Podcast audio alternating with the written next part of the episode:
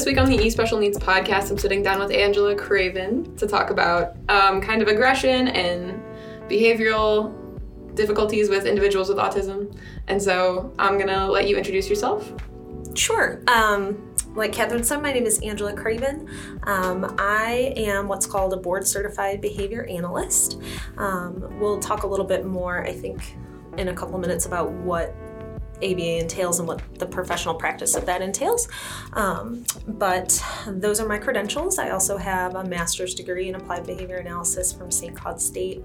Um, I did my undergrad work here at WashU. Um, so that was kind of where I started working in the field of special needs and autism um, in ABA. Uh, it started in college as an undergrad, you know.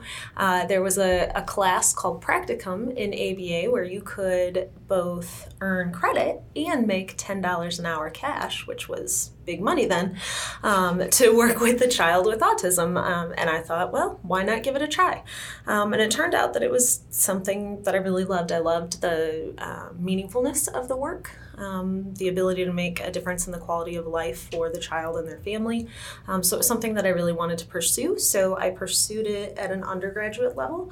Um, and in my first internship, my first formal internship for training for board certification, um, I kept working with kids, but then a lot of my clients, um, getting kind of into the second question of who do you work with, um, but my clients kind of started to get older and older, um, and the reasons that I was called in kind of changed from early intervention to more uh, problem behavior, such as aggression, self injury, those kind of things. Um, so working with families and and clients of all ages just to you know figure out what's going on um, and how can we intervene in a way that's going to not only restore homeostasis and safety for everybody involved but also um, increase quality of life and take things to the next level.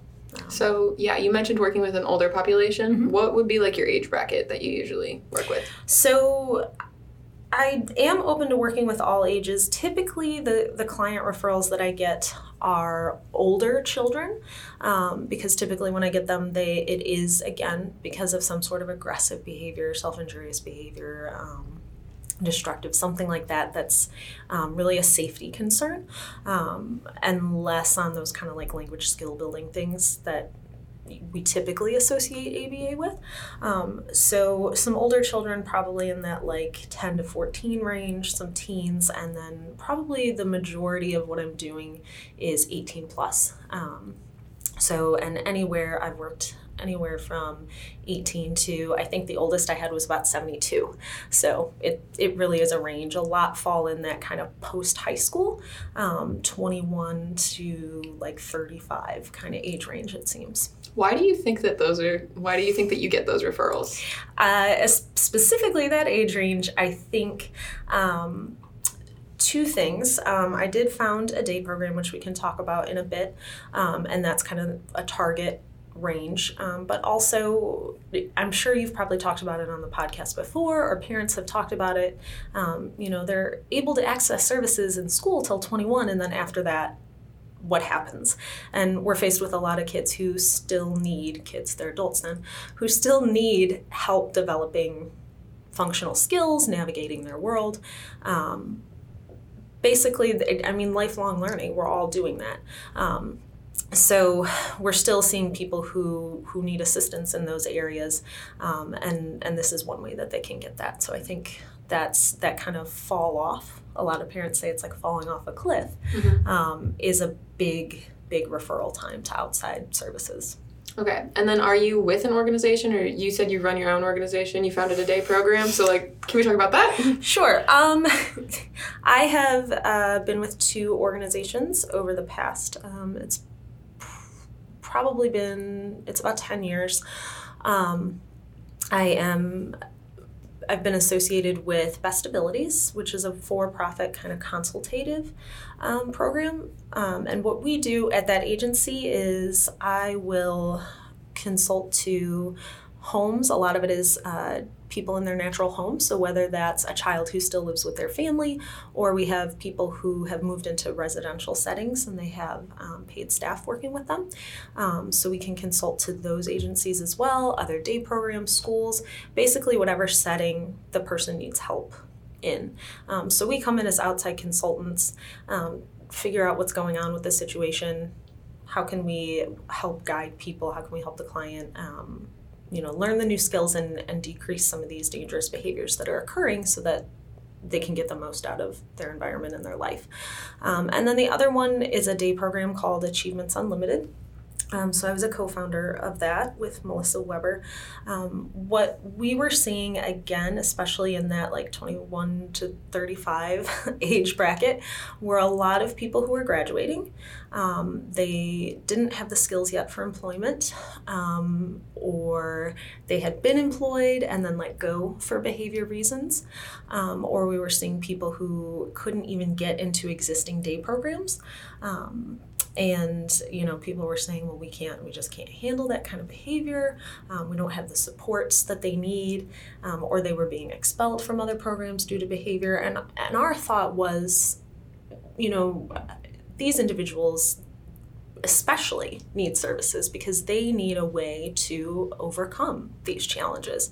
Um, and if they're just left at home then not only is it difficult for the family, but they're not growing and they're not learning anything.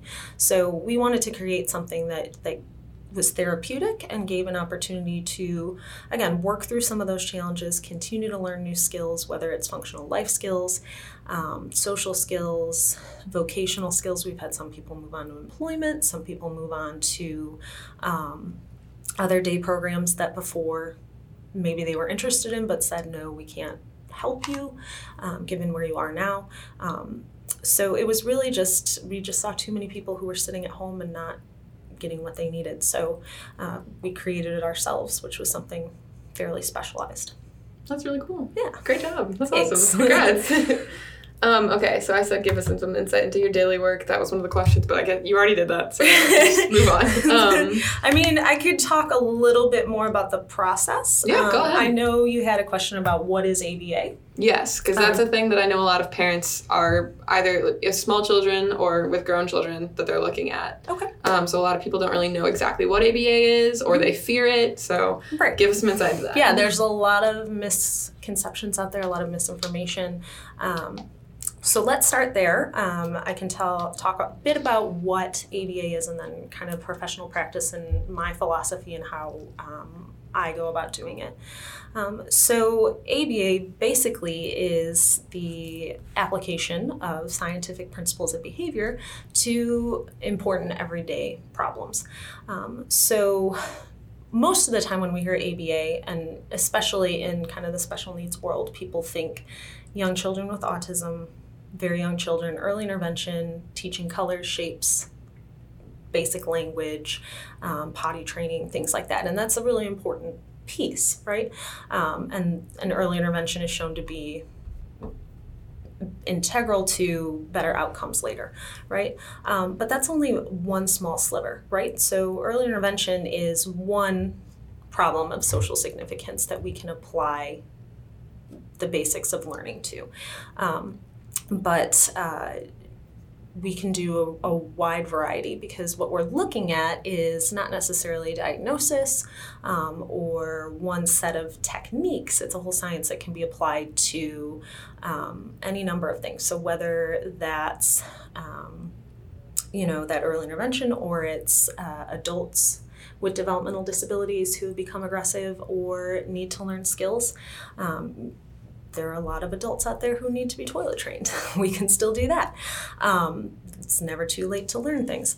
Um, but also, I mean, there are behavior analysts who are working in geriatrics, who are working in um, business consulting, uh, environmental behavior. So any anything we say or do is behavior. So anything that humans are out there doing is something that ABA can um, can benefit in a way.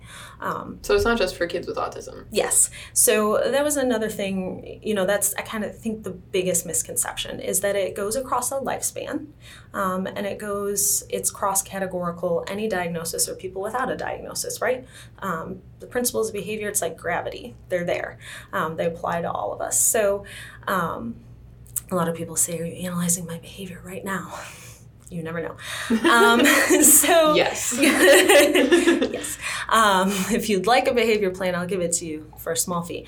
Um, so. In talking about this, I know we're kind of focusing on um, individuals with autism, mm-hmm. but you know, if there are other parents, caregivers out there who are listening and they're thinking, oh, this doesn't apply to my child because they have XYZ diagnosis. Um, I just want them to know that this this will 100% apply, right? So there are some things that diagnosis um, will tell us a little bit, some some minor details, um, but in the end, what we're looking at is why do behaviors occur, um, and then how how can we treat those given the environment that the person is in. So. Um, so what we typically do um, is we come in um, we do an assessment. So, an initial assessment will talk to the caregivers, um, sometimes the client if they're willing and able, um, and say, you know, what are your concerns? What are the, the things that led you to request services? And again, a lot of times it is those problem behaviors when, when we're called in. Um, so we kind of pinpoint what those are, um, and then we take a look at the environment. So behavior analysis is all about how um, people interact with their environment and how the environment shapes behavior. Um, because behaviors, it's really our interactions with the environment. Um, so uh, we do an assessment, we figure out why the behavior is happening, which I think we'll get into. That's another question about, you know, why, what are some of the triggers? Um, and then from there, we are able to based on that information, come up with a plan um, that we can help implement. We can sometimes provide staff that help implement, or we can train other caregivers to do it. So, training is a big piece of the professional practice of ABA because we're not going to be there every day. Um, in the end, we want um, people who can use their skills in a wide variety of settings with a wide variety of people, and we want to equip families with the, the skills to do that too. Um, you know, other misconceptions, we're not good ABA shouldn't be all about compliance and doing exactly what um, somebody says, or it shouldn't be about um, trying to get rid of those fun quirks that make a person a person, right? Um, so that's never going to be something that I target. I'm looking at things that um, are health and safety concerns that have the biggest impact on the quality of life for the client and the family, um, and that are going to lead to more future success. So um, that's kind of a brief overview of what we do.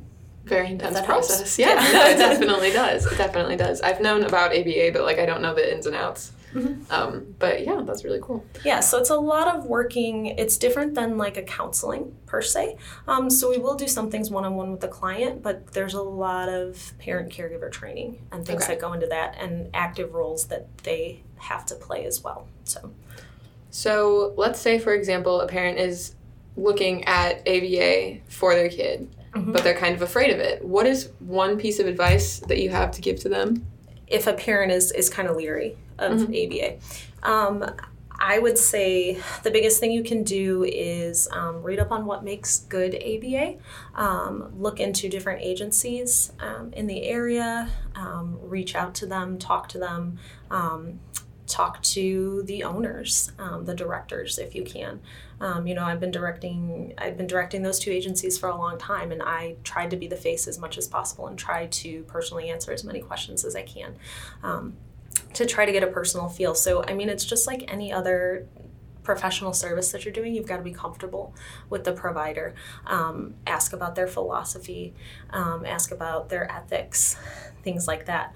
Um, so I think a lot of the misconceptions come from uh, older versions of ABA, right? We're a newer field. Mm-hmm. And I'm not going to lie, especially, I mean, in the world of developmental disabilities, we know there have been a lot of atrocities um, that, that have been a part of our history, unfortunately. Mm-hmm. Um, so we're just beginning to grow past that. Um, so a lot has changed since then. Um, so you want to see, you know, where people stand on different things. And it, it, I would tell a parent if there is some something that you specifically worry about, like, um, are you going to tell my child that they have to stop stimming, even though it's not hurting anything? Um, ask that and see what the, the provider says. You know, a good one would say, if it's not hurting anything, if it's not disrupting their learning, I, it's fine, right? Mm-hmm. That's part of who they are.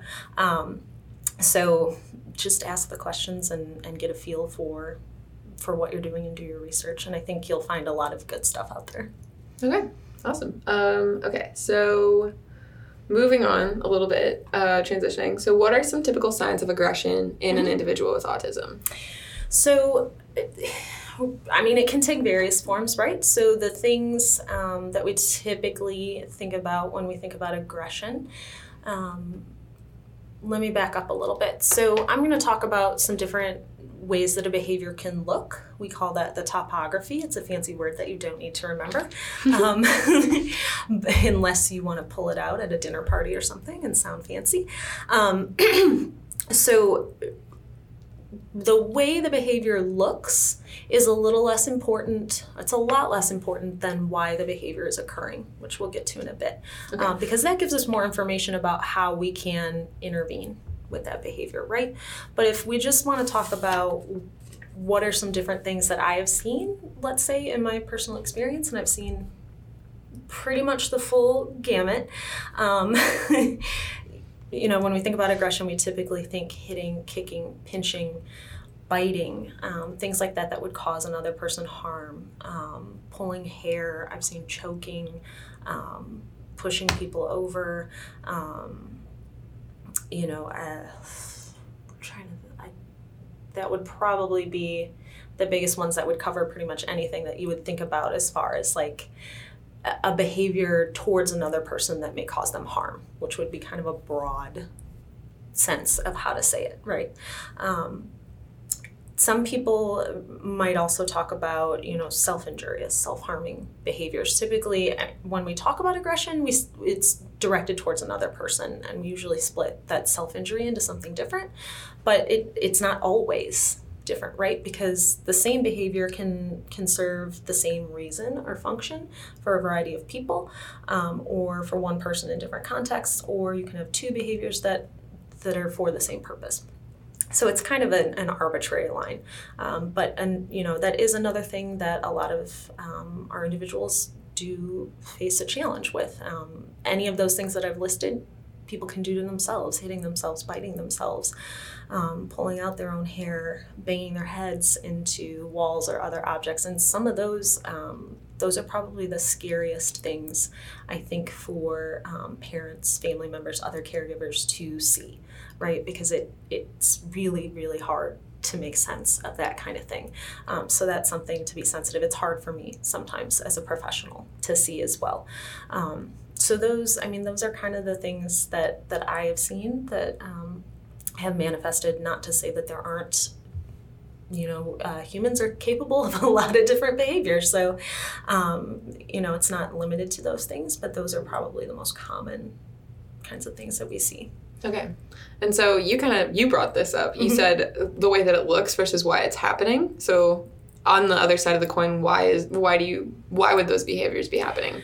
Yeah. So um and this was kind of another question you sent me is why is it specifically common in individuals with autism or with developmental disabilities in general? So um, again, if we think about behavior as an interaction with our environment, right? Um, if you have difficulty already, you have a neurological difficulty um, that, that makes it hard to read those environmental cues, especially uh, for a lot of these folks, um, autism specifically social cues, problems are going to occur, right? Because you you're misunderstanding things, um, you're missing important details, it's confusing, things like that, right?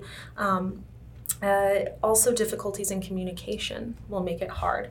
Um, sometimes you'll hear the phrase, and it's a bit simplistic, but I think it's still important, is behavior is communication, right? So when we talk about the reasons that behavior occur, um, we call it scientifically the functions of behavior.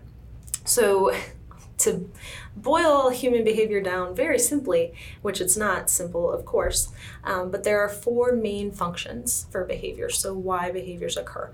Um, and again, it's to get something that we need or desire from our environment or to get away or get out of something that is not desirable for us. Um, so, there's attention. So, sometimes um, aggressive behavior can be a call for attention if if the the child doesn't have another way to do that the other thing to think about in this group of individuals is they it's i don't want to say attention seeking just you know like little kids will do it just to ha ha ha to get a rise out of you right mm-hmm. um, and that can happen but um, for our folks we got to think deeper about the fact that they often need our attention to get a wide variety of daily needs met, right? And until they get our attention, um, they're kind of stuck.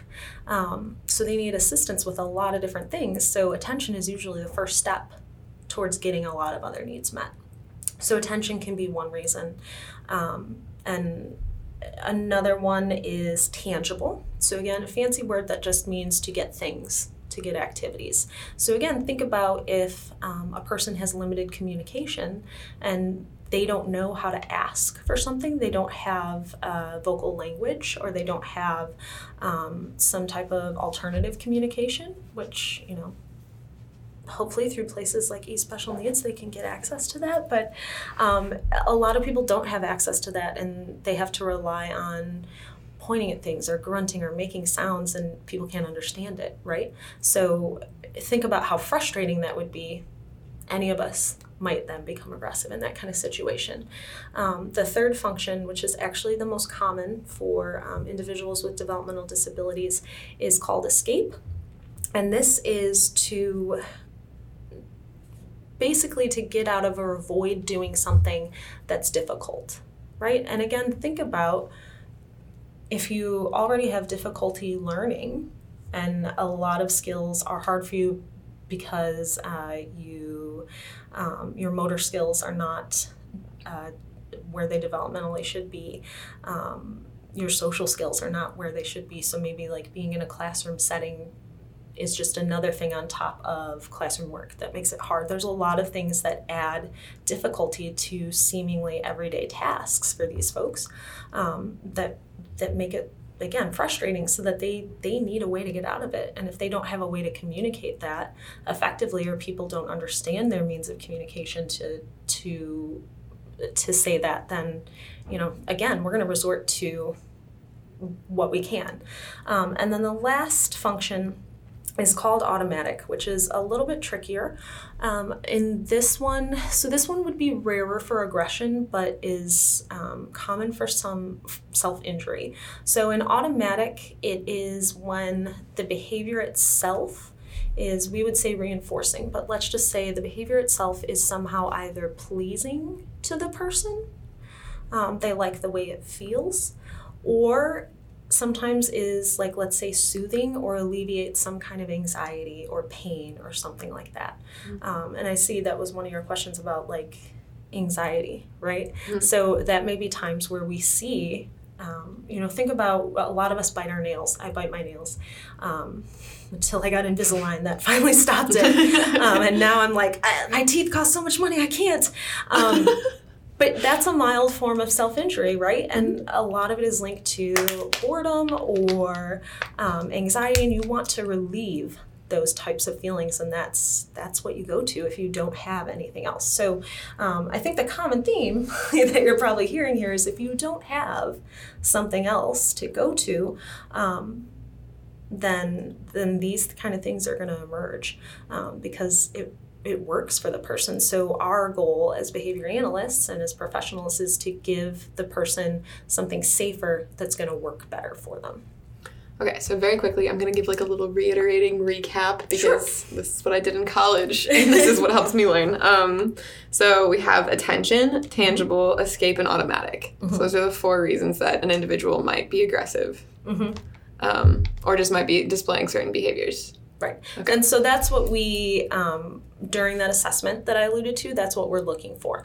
Um, but then we're also looking for um, to fine tune that, right? So, what are the specific situations? So, if it's tangible, is it when they're told no, they can't have something? Is it when they can't communicate or get it across that they want something or need something? Um, is it when they have to wait for something? That's a that's a big one, right? So that still has to do with getting something, but that skill of waiting, which is hard for all of us as humans and especially Americans, I think. Um, anxiety also comes into play there. Um, then that could evoke aggressive behavior in somebody. Um, again, that escape, you know, there could be, we have to, we, a good behavior analyst and a good assessment is going to look at very specific situations. Is it academic work? Is it chores? Is it self care? What are the kinds of things that they want to escape? Is it social interaction? A lot of our people, it's social interaction because that's difficult for them. They don't understand it, they or they don't prefer it you know, those kind of things. Um, other situation specific things we're looking at again, environment. People are part of the environment. Is it more common with mom than with dad? Um, does it only happen in the grocery store? Um, does it happen more frequently at school? Is it only when there are crowds of people around? These kind of things give us more clues as to what the function is, and then also kind of like finally tunes what it is we want to zero in on um, when we're intervening and we're teaching new skills. Okay. Interesting. Um, so I'm going to kind of circle back. So you talked about self injury and aggression. And mm-hmm. so, um, what is the difference between those 2 mm-hmm. and like where do they overlap? Like if it was a Venn diagram, just kind of like verbally illustrate that for, for, yeah, for yeah. I mean, again, if we're talking about the way it looks, um, aggression, we typically group um, as uh, acts that are an attempt to harm somebody else or that could result in harm to someone else, right? I, I don't even think intent, a lot of times the intent may not even be there. It's more the intent is, I, I really need this thing that I can't get. Um, it's not necessarily, I just want to hurt you. That can happen. Um, it tends to happen more in like highly verbal uh, adults are more typically developed adults, right? Um, but um, it, it's things that could cause harm to another person. Self injury is more, or, or, is by definition, um, causing harm towards your own self, your own body. So, um, again, that's kind of where we'll we'll draw that delineation and sometimes when i am looking at behaviors i will group them that way just for ease just so that we know like what we're looking at and what we're looking for because also um, taking data like how many times this is occurring every day um, is important in behavior analysis because we want to make sure that we're seeing those things go down after we put a plan in place, right? Because if they're not, then what are we doing for you? So we want to make sure that what we're doing works. Um, so I may list them separately, but again, the reason why they're occurring becomes more important. And a lot of times you find that that those things may be occurring for the same reason, even though they look different. Okay, interesting. Hmm. Yeah. So that's that verbal Venn diagram of that one. But that was very yeah, clear. That was very yeah, clear. they can happen. They can be happening for different reasons, and that can happen also. But a lot of times, it's it's the same. Okay, interesting. And so another thing that you even kind of brought up already was like stimming and aggression, or like stimming mm-hmm. versus aggression. So you have what might be a self-stimulating behavior that manifests as something that people understand as aggressive but it's not necessarily or? Yeah i mean unless you know when i think of stimming again it's kind of an arbitrary term um, but i'm thinking of those kind of repetitive behaviors tapping rocking um, making the same sounds or saying the same words over and over.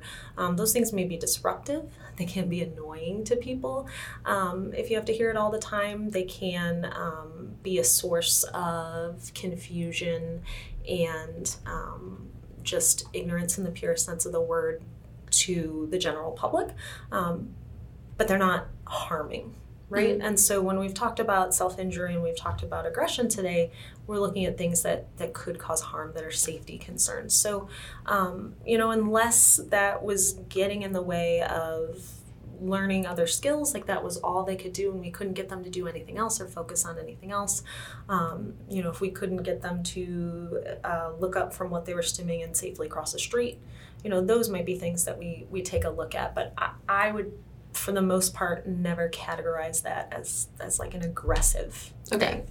yeah and so again it would be up to the specific situation and individual and their family and kind of what they see as important um, for the quality of life for that person.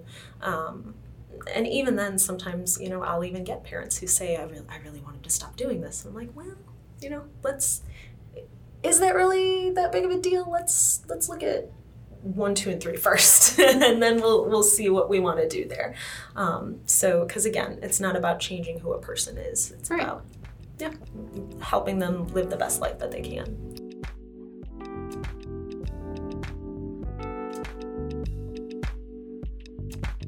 We interrupt this week's episode of the E Special Needs podcast to let you know that you can take 10% off our swim items with the code SWIMMING10. Just go to especialneeds.com, type in swim items. You can put some floaties, swim diapers, really kind of anything in the whole swim category. We also have that category. You can just click on the drop down menu on our website. It's kind of cool.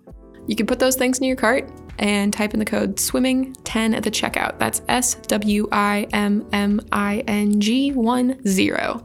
Thank you so much, and let's get back to the episode.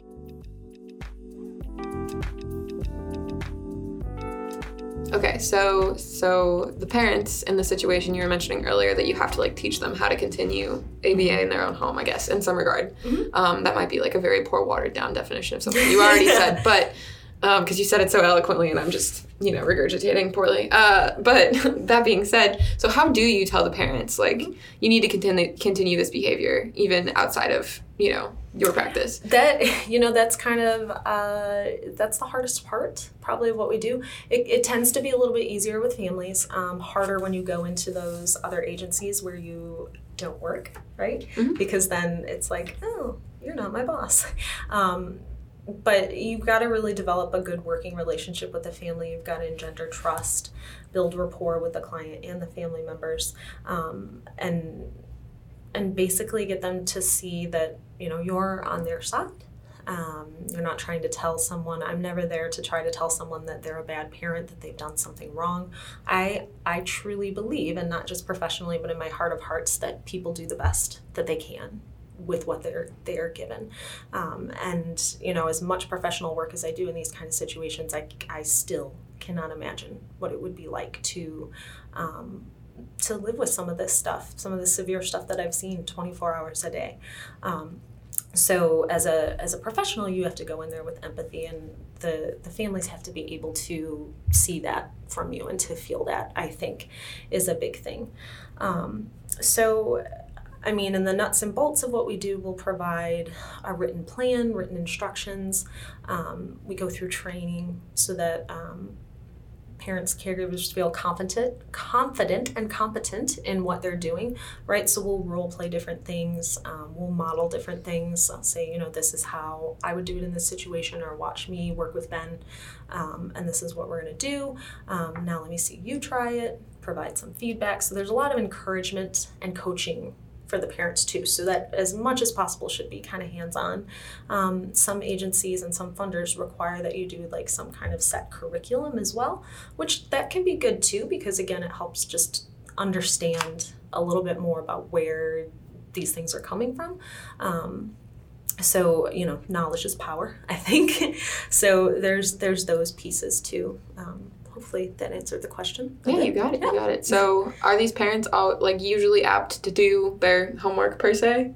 Uh, yeah, I mean, it depends on the parent. I'm also, I try to be very sensitive to the fact that um, what I'm coming in to do, though I believe it's very important, is just one thing that that these families have to do. Right, there are other Right, kids, another there are thing. jobs, Yeah. there are, um, again, there's just the stress of of living with someone that that can sometimes, you know, be a challenge, can be hard to to love. Um, so there's a lot of things that go into that and i, I try to be sensitive and um, give parents some slack whenever possible um, i don't expect perfection um, but you know i do i do hope to see some effort and i hope that through our relationship um, there can be some give and take there too Right. Okay. Um, so I have kind of more questions about other things, and I don't know where I put them. Oh, there it is. Okay. So, is there any way that you could put, like provide us with like a story or an example of some of the work that you do, just like from like one client to seeing them, you maybe like transform or their progress or setbacks? Yeah, so um, I'm going to share one uh, that I've shared before. So I so her son. Um, he uh, I started working with him when he was in middle school, I think, probably about 13. Um, he's now, let me do the math, 25, just turned 25. Um, and he was, um, I mentioned choking, he was choking family members, and he's a big boy. Um, they affectionately, you know, would refer to him as um, the man boy. um, so it was it was a pretty intense situation, um, and and really scary for the family, and they were kind of being held captive by this. Um, and it turned out that there, I mean, there was a lot of anxiety going on there, a lot of um, wanting to avoid doing things. He had his favorite things that he would do, um, you know, watching YouTube, things that he felt comfortable with. I think a lot of it is is you know people feel comfortable um, doing certain things. We're all like that, and when we have to be pushed out of that comfort zone, it's anxiety provoking. It's something we want to we we may not want to do. Um, and so it was hard to get him to do just the simplest things.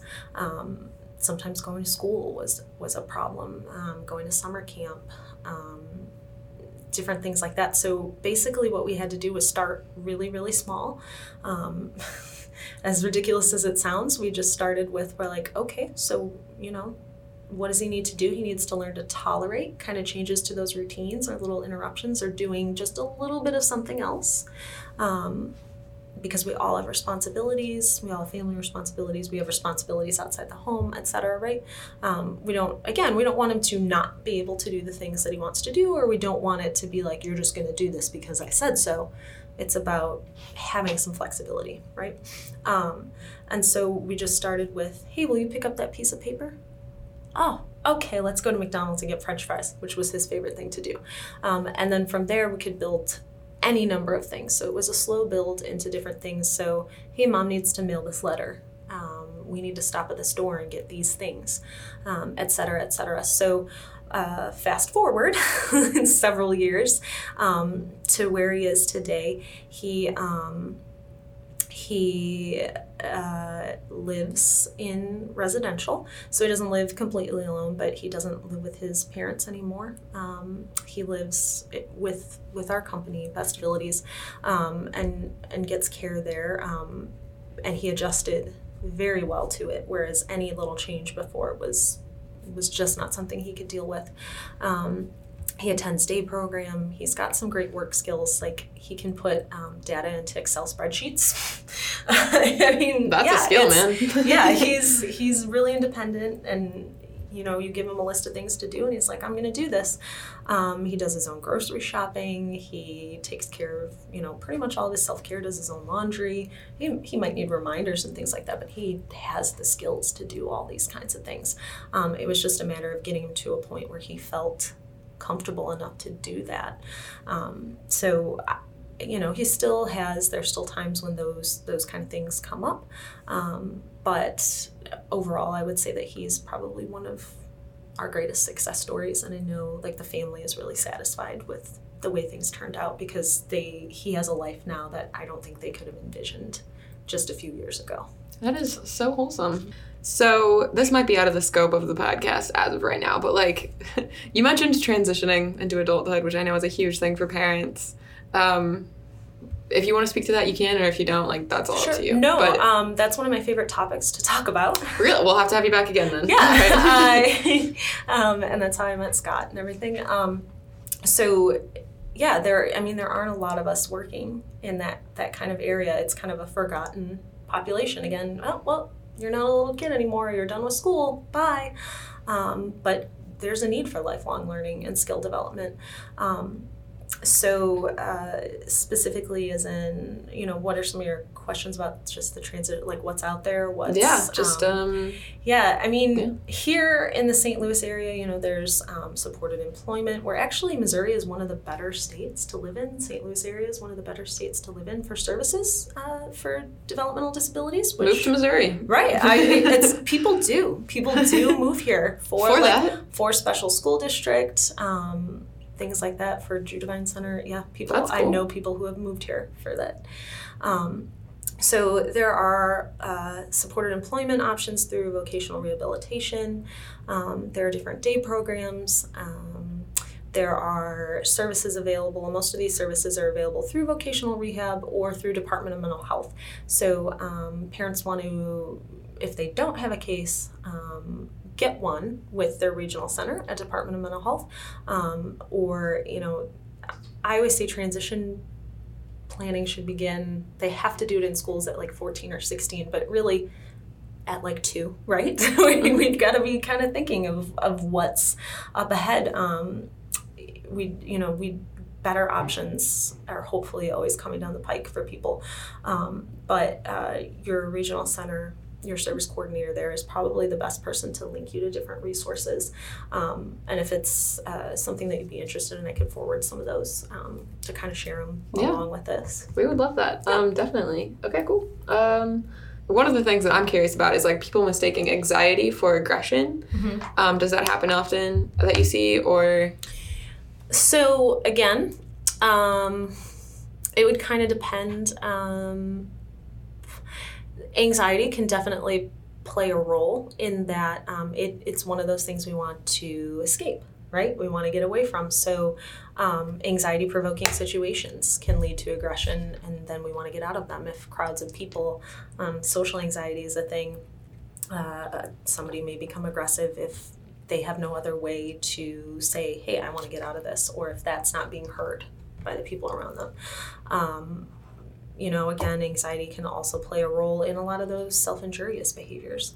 Um, or people are anxious, especially people on the autism spectrum, are anxious about changes. Changes to their schedule. They're inflexible. They want to do the same things over and over. And when those things aren't options, that's anxiety provoking. And we want to do something to get things back to where where we need them to be right so um, they're linked in a lot of ways um, and i am most definitely not a big medication pusher. Um, I think uh, most of our our individuals are medicated too much. Um, so if you get a good psychiatrist, stick with them, share it with your friends. Um, but one one thing I will tell clients is if I'm seeing signs of those kind of extreme anxiety responses, is you know talk to the doctor. This may be one time to talk to the doctor and maybe see if there's something we can do to take the edge off may, hopefully it's something we can wean them off of later, but let's take the edge off so that we can work on some of these skills and get the person feeling safe and secure enough to do that. So, um, yeah, they definitely can be linked. Um, and I, I, don't know if I would say you're mis- that people are often mistaking, at least not behavior analysts, mistaking anxiety for aggression. They are missing the mm, role of anxiety okay. in aggression. Um, and so I think that's something that we could do better as professionals um, at being sensitive to. That's interesting. I wouldn't have thought of that. Yeah. um, okay, so I also do. Did we talk about attention-seeking behaviors, or am I just? I okay. we kind of jumped around, um, and we talked about how attention is one of the functions. Um, it's you know. Uh, people need attention to get a lot of their other needs met. Um, I, I, would assume, and I think I touched on this before, that um, when people say attention seeking, and I'm making air quotes here, again, they're talking about maybe talking about it in a negative sense, like he just wants attention, or like um, he's just doing that for attention. Uh, he's just trying to get a rise out of you, which happens. You know, I've worked with clients where. They, they crack themselves up. They think it's funny. They think the reaction of other people is funny, right? Um, you know, typical kids little kids are like that teenagers some you know, we're all kind of like that at times. Um, and we all do some things just to to get some attention some praise some some recognition.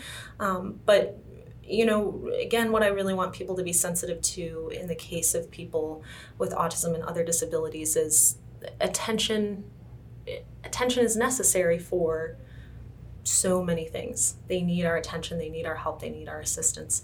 Um, but then, you know, the, the flip side of that coin is that if we can teach people to be as independent as possible um, and, and help them, you know, feel like they have the skills to do these things, then, then some of that can hopefully alleviate as well.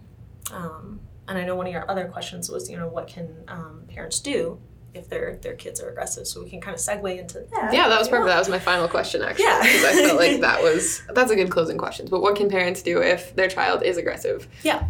Um, so a little disclaimer is um, ethically by um, the behavior analyst ethical code, I can't obviously give specific recommendations if I am not, if it's not a professional relationship and I don't know the client, the individual, right? Because it's Right. all individualized. Mhm.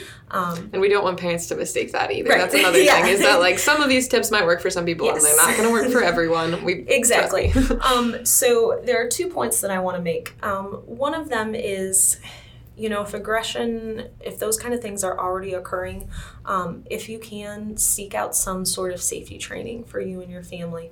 Um, I am a trainer in a system that's called Mandt. Um, agencies, most agencies in Missouri have to train agencies that are providing ABA or residential services or day programs or something have to train their staff in some sort of crisis intervention training.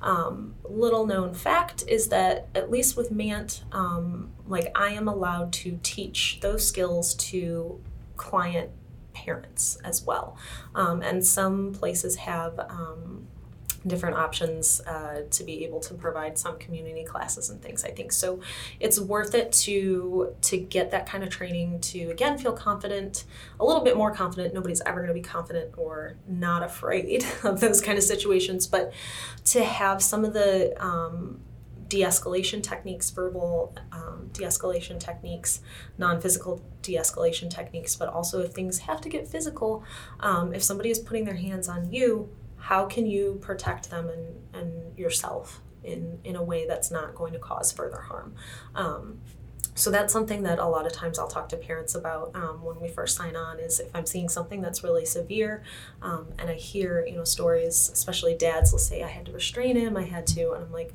okay, I I'm not judging you. Again, I would never judge you, but there are safe ways we can do that, and I want you to have those tools if you need them. Our OT also, this is kind of just a side tangent, but our, OT, our OT has mentioned on a few occasions that some kids can get PTSD from restraints and Mhm. holds. So they're not always like the best way. Correct. Do, would you say they're like kind of a last resort? they should be. Okay. Yes. So that's kind of another thing if you're looking at different agencies, different care for your child, um, ask about that. Like ask what their restraint policy and, and rate is because it Mhm. should be low. Um, at Achievements Unlimited, um, they've been open almost seven years now and there have been two restraints, I think. Um, That's pretty low. Working, yeah, working with the supposedly worst cases in the area. Um, so it's not something that you have to do. You can do a lot of hands-on non-physical techniques because it can be traumatizing, re-traumatizing. It can lead to injury for the person performing it or the person being restrained. So um, a good training will teach you all the things that you can do up until that point. And if you have to go there because you feel that there's an imminent threat, how can you do it in the safest manner? Um, so yes, so that's something, if possible, to seek those that kind of training out. Um, the other thing I will say is prevention. So there's um, emerging research in behavior analysis, but it's also just common sense. Um, and how can we prevent aggressive behaviors? Um, and maybe some of these things are already happening now. They're kind of happening low key. You're seeing them just starting to emerge, right? Go back to those functions and why those behaviors occur. You know, how are they interacting with their environment? What can we change in the environment? Um, what can we modify?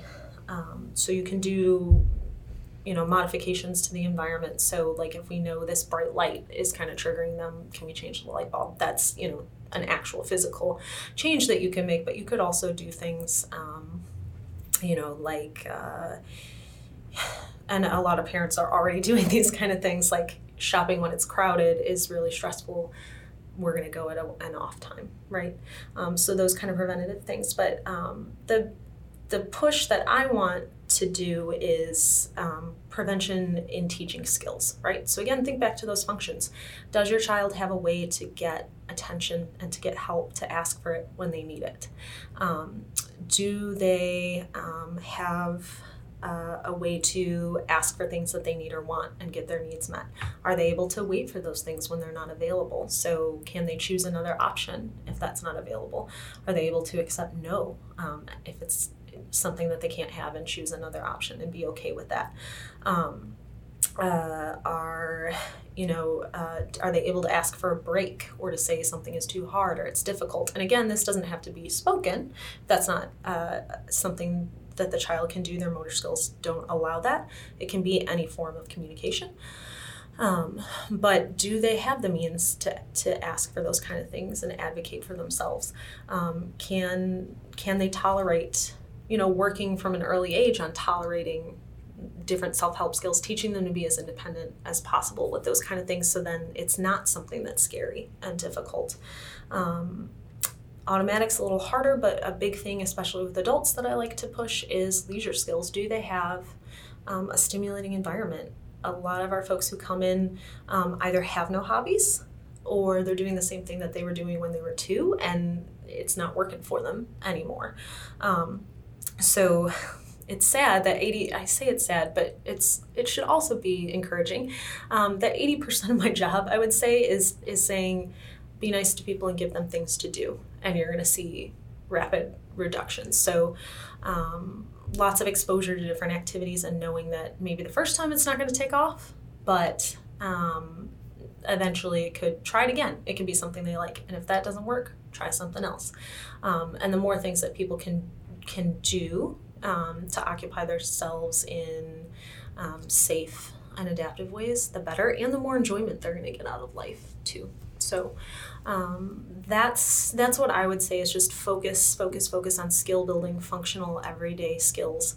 Um, uh, there um, is some great work out there uh, by Pat McGreevy. If a parent ever gets a chance to see um, him speak. Peter Gerhardt is another good speaker um, for adult uh, functional skills and things like that. So those are the kind of things um, if you ever get a chance to see those kind of things. Um, and then the last thing I would say, obviously, if it's if it's getting to be something where safety is a major concern, it's happening frequently, um, you're really not having any success. Trying other things, professional help. Um, so, uh, you know, if uh, if you're a child with autism, usually under the age of 18, um, there can be insurance coverage, there can be Medicaid coverage for ABA, um, and that's an option. Um, if you're over that age of 18 or 21, um, or if you have a diagnosis other than autism, Regional Center, Department of Mental Health is going to be your funding source, your stop for that.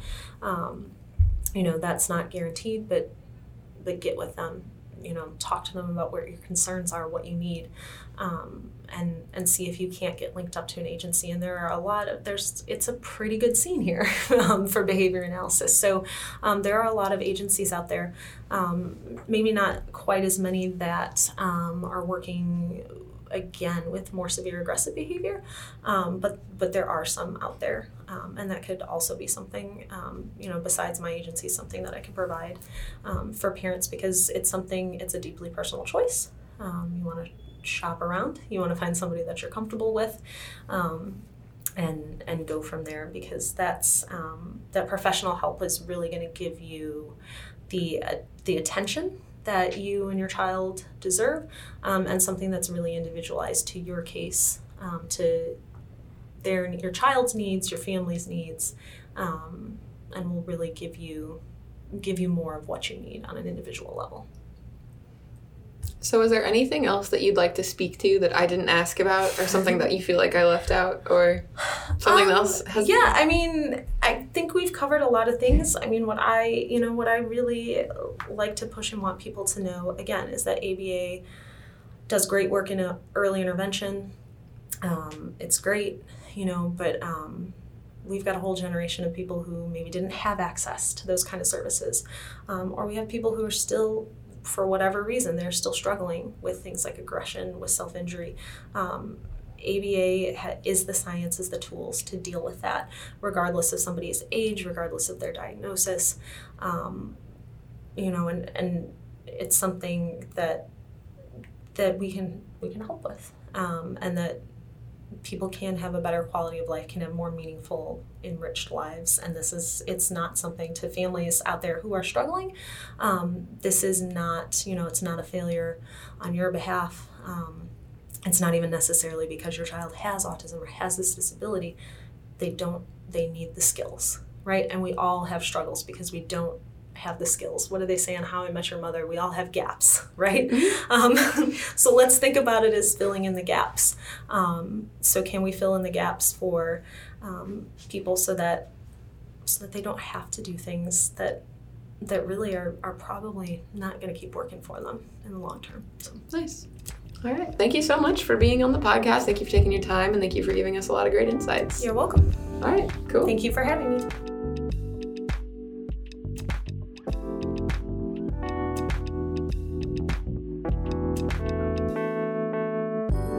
Thank you so much for tuning into this week's episode of the E Special Needs podcast, and a big thank you to Angela Craven for coming on as our guest. That's it for the season. We really hope you enjoyed our podcast. We're looking forward to making more seasons like this.